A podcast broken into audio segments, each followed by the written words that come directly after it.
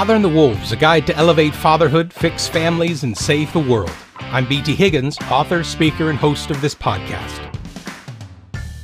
Welcome to episode number 65 The Hundred Year Plan. I recently listened to a podcast where the host was debating how to save the world from man made catastrophic climate change. They questioned whether one person could make any difference or whether the world could only be saved by global action. These apprehensive individuals believed, with extreme religious zeal, that the world was going to spiral into disaster if something, anything, and everything weren't done. I won't debate the merits of their arguments here. That is a subject for a different book. But one of the hosts made a statement so outrageous that it lodged in my memory. They were discussing how an individual might interrupt and change every aspect of their life to protect the earth.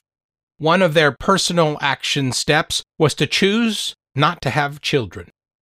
Their logic went something like this People are destroying the earth, reducing the population will reduce the damage to the planet. It is environmentally wrong to have children.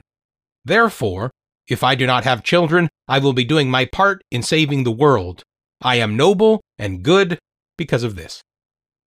One host condemned the other, in humor, for having already failed in this. Paraphrasing here, you already have two kids. It's too late for you, but I am not having kids. I'm still environmentally pure. To my shock, the other host replied with a guilty tone of voice. I know I'm sorry, as if he had sinned and fallen short. How could anyone believe this? I could not fathom the brainwashing needed to view your own children this way. And then I realized that this is our giant door of opportunity. The differences in reproduction rates between people groups are a powerful force through time having the advantage of just one more offspring per family can transform a small minority into the majority in a hundred years. Do you have any idea how powerful this tool could be? Let's look at how a higher birth rate over time can change the culture.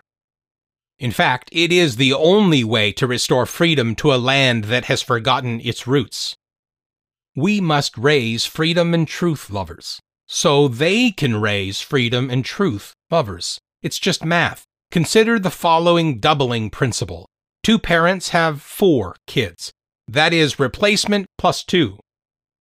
Each of those kids grows up, marries, and has four kids. That's 16 grandkids. At the same reproduction rate, those 16 grandkids lead to 64 great grandchildren. If we can pass on our values well, we can change the course of our world in a hundred years. Unfortunately, it is not as easy as the math indicates. Good values are always just one generation from being lost.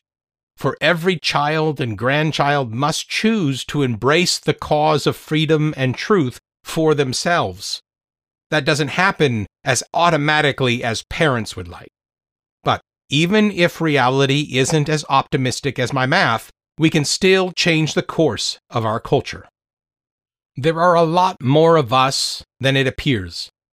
I believe it would not take long to turn the tide if we, fathers, take a stand for our families and embrace these principles.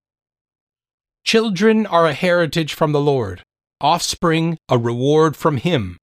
Like arrows in the hands of a warrior are children born in one's youth. Blessed is the man whose quiver is full of them.